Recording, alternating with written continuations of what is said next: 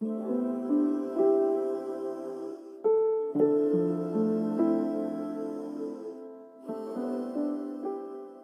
پادکست امروز فهمیدمه و من احمد صدیق بورم.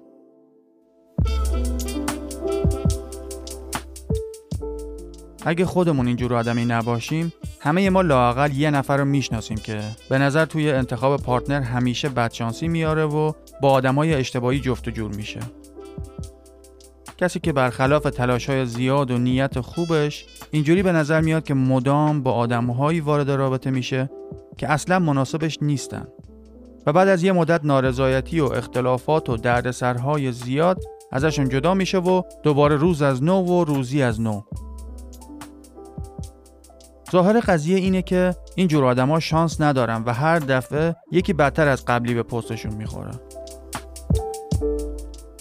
توی این اپیزود با هم می‌فهمیم که عامل ریشه‌ای و اساسی این به اصطلاح بدشانسی ها چیه.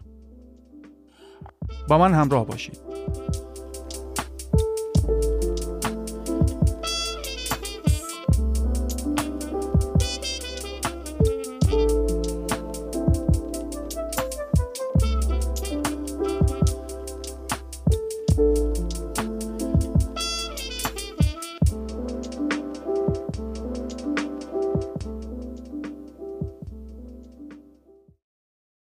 خب داشتیم در مورد اون مواقعی صحبت می‌کردیم که خودمون یا یه نفر دیگه که از نزدیک می‌شناسیم ظاهرا روی هر کسی که دست می‌ذاریم و باهاش وارد رابطه میشیم آخرش طرف تو زرد از آب در میاد. یکیشو ممکنه بعد از مدتی مشخص بشه که اصلا متعهل بوده. یکی دیگه ممکنه بعد از یه دوره ای از هیجان و اشتیاق اولیه یهو غیبش بزنه و تلفن رو هم جواب نده. سومی هم مشخص شد که معتاد به الکل یا مواد دیگه بوده و یا خشن و غیر قابل تحمل بوده. اطرافیان این آدمای بظاهر بدشانس بدون شک باهاشون احساس همدردی می‌کنن و همه از میزان بدشانسیشون انگوش به دهن میمونن که مگه میشه آدم انقدر بدشانس باشه ولی اگه بتونیم نگاه نزدیکتر و عمیقتری به مشکل بندازیم ممکنه عواملی بجز بدشانسی پیدا کنیم و قضیه ممکنه پیچیده تر از یه سری اتفاقات و برخوردهای شانسی و رندوم باشه. اگه با زندگی اینجور افراد بیشتر آشنا بشی احتمالا متوجه یه سری انتخاب ها و اولویت ها توی رابطه های عاطفیشون میشیم. پروسه که طی اون بالاخره دست می‌ذارن روی یه نفر و باهاش وارد رابطه میشن معمولا پیچ و خمهاش حساب شده تر از اونیه که در نگاه اول به نظر میاد. اگه خوب دقت کنی این افراد به ظاهر بدشانس از میون این همه آدم رنگارنگ توی جامعه درصد احتمال اینکه همه پارتنرها و معشوقاشون بدنیت و بدذات باشن قاعدتا باید خیلی پایین تر از 100 درصد باشه.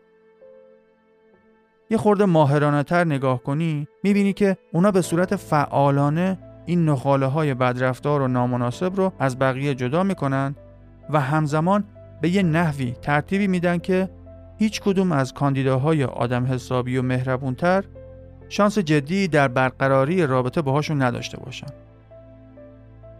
البته وقتی میگم که اینا خودشون دقیقا با خواست خودشون پارتنرهای بدی رو انتخاب می‌کنن به این معنی نیست که دیگه لیاقت دلسوزی و همدردی ما رو ندارن. فقط منظورم اینه که به دلیل بدشانس بودن یا هر دلیلی که خودشون بیان می‌کنن نباید دنبال آدرس غلط بریم.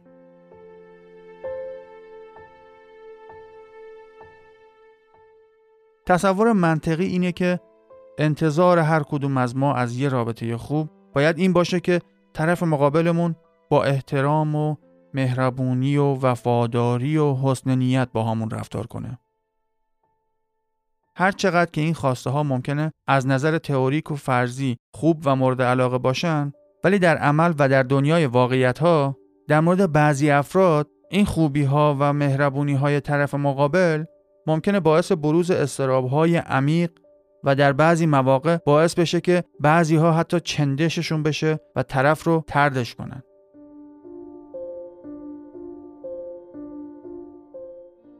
به صورت ساده و غیر پیچیدش ممکنه رفتارهای رمانتیک و محبت آمیز طرف مقابلمون خیلی خواستنی و زیبا به نظر بیان. وقتی که مثلا اون واسمون قهوه صبحگاهی رو میاره توی تخت یا به همون میگه که چقدر دلش واسمون تنگ شده یا از روی محبت و عزیزی به همون القاب شیرین و دوست داشتنی میده یا وقتی می‌خوایم به یه سفر طولانی بریم یه خورده پشت سرمون اشک بریزه و یه عروسک متناسب با موقعیت بهمون بده که توی چمدون با خودمون ببریم. مسلمه که این کارها و رفتارها فوقالعاده شیرین و قشنگ و دوست داشتنی هستن. البته به جز موقعی که ما به صورت جدی به ارزش خودمون شک داریم. برای اون دسته از ما که دچار نفرت از خود هستیم یه همچین توجهات و محبت ممکنه باعث معذب و مسترب شدنمون بشن با خودمون فکر می‌کنیم که چرا این بند خدا همیشه ما رو بهتر از تصوری که از خودمون داریم می‌بینه؟ چرا دائما با عزت و احترام با ما برخورد می‌کنه؟ در صورتی که ما حتی نمی‌تونیم به خودمون نگاه هم کنیم. چطور شده که ما به چشم این بیچاره اینقدر رویایی و قهرمان به نظر میاییم؟ در صورتی که به چشم خودمون ما فقط یه موجود رقتانگیز و بدبختیم. چرا به همون میگن که مهربون و باهوشیم و یا دائما از خوشگلی و خوشتیپی ما تعریف می‌کنن؟ در حالی که ما نسبت به خودمون هیچ کدوم از این حس ها رو نداریم. اینجور موقع ها ما اصلا نمی‌فهمیم که این یارو توی وجود ما چی دیده که اینقدر به ما ذوق می‌کنه. این محبت ها و توجهات اونا فقط باعث میشن که ما فکر کنیم دارن بیخودی هندونه زیر بغلمون می‌ذارن. و به محض اینکه سر عقبیان متوجه بیارزش بودن ما میشن. در نهایت هم در مقابل تمام اون کارهای قشنگی که اونا واسه ما انجام میدن ما همون کاری رو انجام میدیم که با آدمهای شیاد و سوء استفاده گر می‌کنیم. بیمحلی و رد کردن. مسلمه که وقتی عمیقا باور داریم که لیاقتش رو نداریم حالمون هم از دریافت هدیه به هم می‌خوره. در انتهای مسیر پیچوندن اینجور آدم ها و فرار از احساس تهوعی که با کاراشون به همون القا می‌کنن طبیعتا ما با آدمایی پناه می‌بریم که اونجوری که لیاقتمونه با همون بدرفتاری می‌کنن. وقتی به پست یه آدم عوضی می‌خوریم اون وقت تازه یه جوری با همون رفتار میشه که دلمون خنک میشه. چون اونا اصلا واسهشون داستانها و روایتهای کودکیمون مهم نیست. وقتی ما وارد یه جایی میشیم اونا اصلا ذوق نمی‌کنن. یا اصلا واسهشون جالب نیست که بدونن امروز چه اتفاقاتی واسمون افتاده. اینجور آدمای همچین اشتیاقی هم واسه همبستر شدن با ما نشون نمیدن. با دیگران لاس می‌زنن و در مجموع رفتارها و گفتارهاشون هیچ تضمینی برای اینکه این رابطه تا فردا ادامه داشته باشه وجود نداره. یه همچین شرایطی به نظر ترسناک و مخوف میاد و البته یه جورایی هم وحشتناک هست ولی برای ما این رابطه خیلی از اون روابطی که توشون زیر بارانی از محبت و توجه قرار می‌گیریم کمتر وحشتناکه. اونجا ما دائما در معرض محبت ها و احترام هایی هستیم که تا مغز استخونمون باور داریم که لیاقتشون رو نداریم. لاقل توی این رابطه ها بدرفتاری ها و بیحرمتی های طرف مقابل با اون حسی که ما از درون نسبت به خودمون داریم جفت و جوره و مطابقت داره.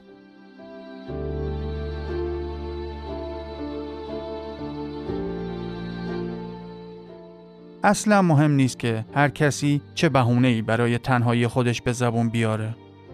واقعیت اینه که هر کدوم از ما آدما در هر زمانی یه لیست طولانی از آدمای خوب و مهربون برای انتخاب کردن دم دستمون هست که هر کدومشون اتفاقا خیلی هم خوب و شایسته با همون رفتار می‌کنن.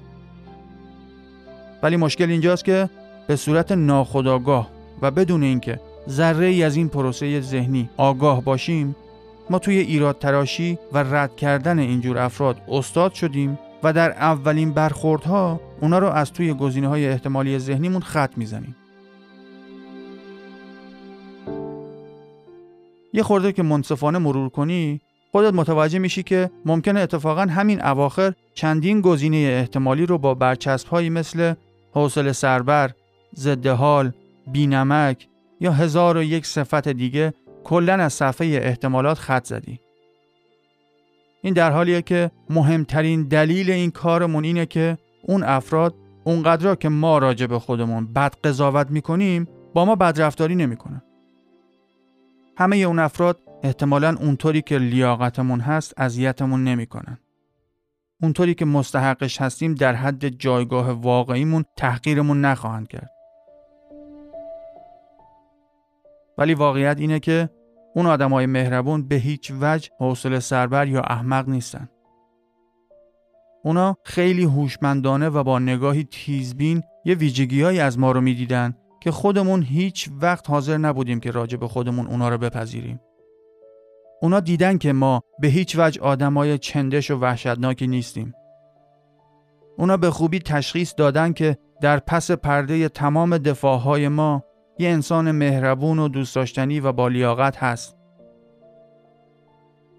یه همچین مشاهده کننده هایی ما رو میترسونن.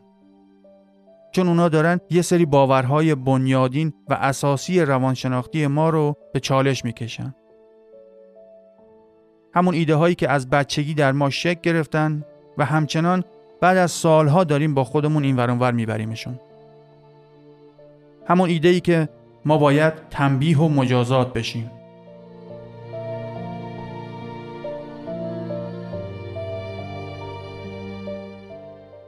به محض اینکه ما با این واقعیت کنار بیاییم که با وجود همه ایرادات رنگارنگ و البته فوقالعاده نرمال ما باز هم قرار نیست که تنبیه بشیم اون وقت تازه می‌تونیم یاد بگیریم که به آدمای مهربون و با محبت اطرافمون اجازه نزدیکتر شدن بدیم و حتی بتونیم اون پارتنر معقول و نرمال و مهربون رو پیدا کنیم. وقتی برگشتم یه تکنیک ساده رو توضیح میدم که با کمک اون می‌تونیم تشخیص بدیم که آیا ما هم از خودمون نفرت داریم یا نه.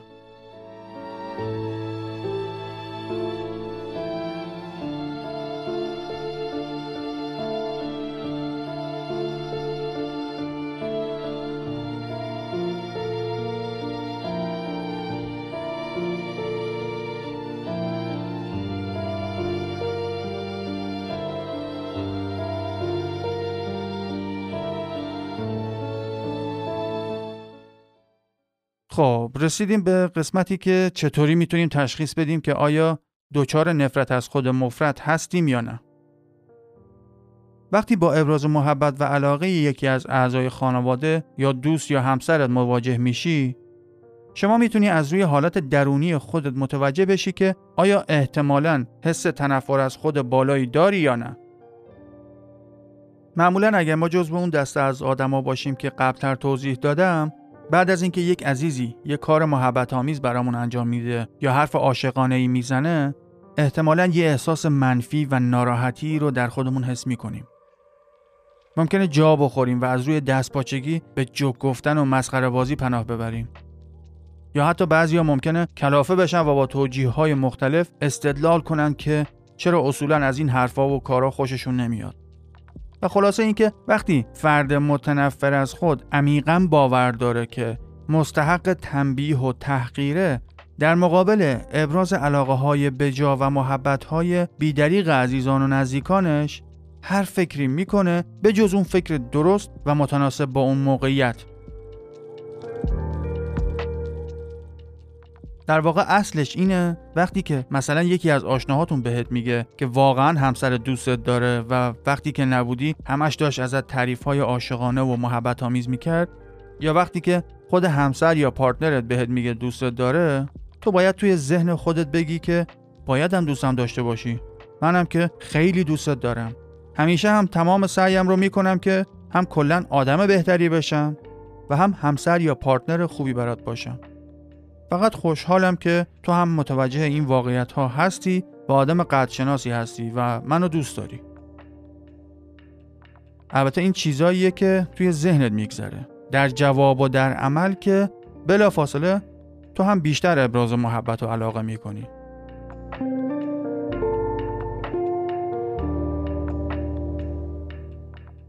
اگه تو هم طرف مقابلت رو واقعا دوست داشته باشی و در حد و اندازه توان خودت توی رابطتون سنگ تموم می‌ذاری دیگه معذب شدن در مقابل مهر و محبت طرف مقابل معمولا نشون دهنده گیر و گرفتاری های خود کمبینی و نفرت از خوده.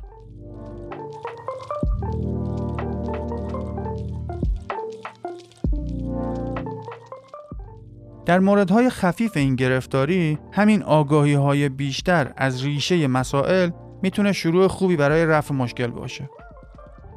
ولی اگر درجات خود حقیر پنداری و تنفر از خودمون در حدی باشه که تا الان زندگیمون رو تبدیل کرده به یک سریالی از رابطه های سمی و آسیبزا لازم نیست که حتما با آزمون و خطا و به تنهایی به جنگ این مشکل بریم. شما می‌تونی با کمک گرفتن از یک روانشناس کاردرست متوجه بشی که چی شده که به این باور رسیدی که مستحق تنبیه و مجازات هستی. چطور شده که در ناخودآگاه خودت رابطه ها برای تو حکم ندامتگاه و اردوگاه های کار اجباری دارن؟ مطمئن باش این مشکلی نیست که نتونی از پسش بر بیایی. تو خیلی باهوشتر و تواناتر از اونی که یه سری آسیب های گذشته بتونن تا ابد جلوی احساس خوشبختی و پیشرفت تو رو بگیرن.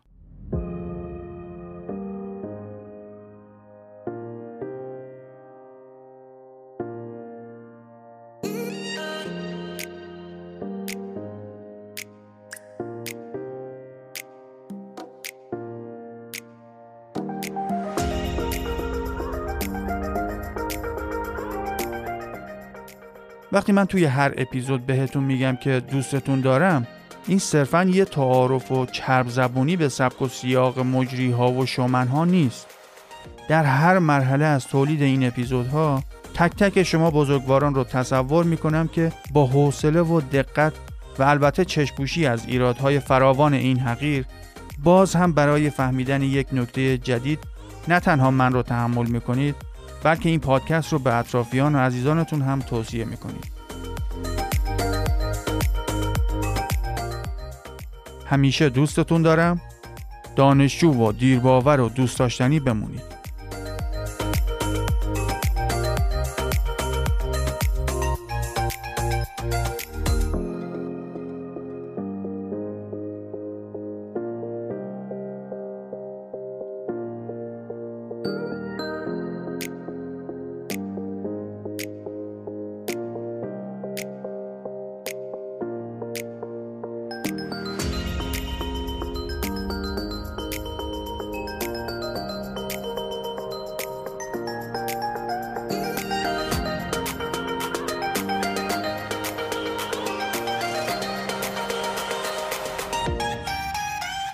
من الان که داشتم شنونده ها رو تصور می کردم باز دوباره یکی از داداشای گلم طبق معمول دستش تو دماغش بود. آقا نکن دیگه حالمون بد شد. نمی‌دونم چرا هر دفعه که تصور می‌کنم یه نفر هدفون می‌ذاره تو گوشش و از همون اول اپیزود دستش تو دماغشه. داداش نکن دیگه وجدانه از توی گوشت دارم نوک انگشتت رو می‌بینم. واسه خودت میگم الان مغزت سوراخ میشه. ای بابا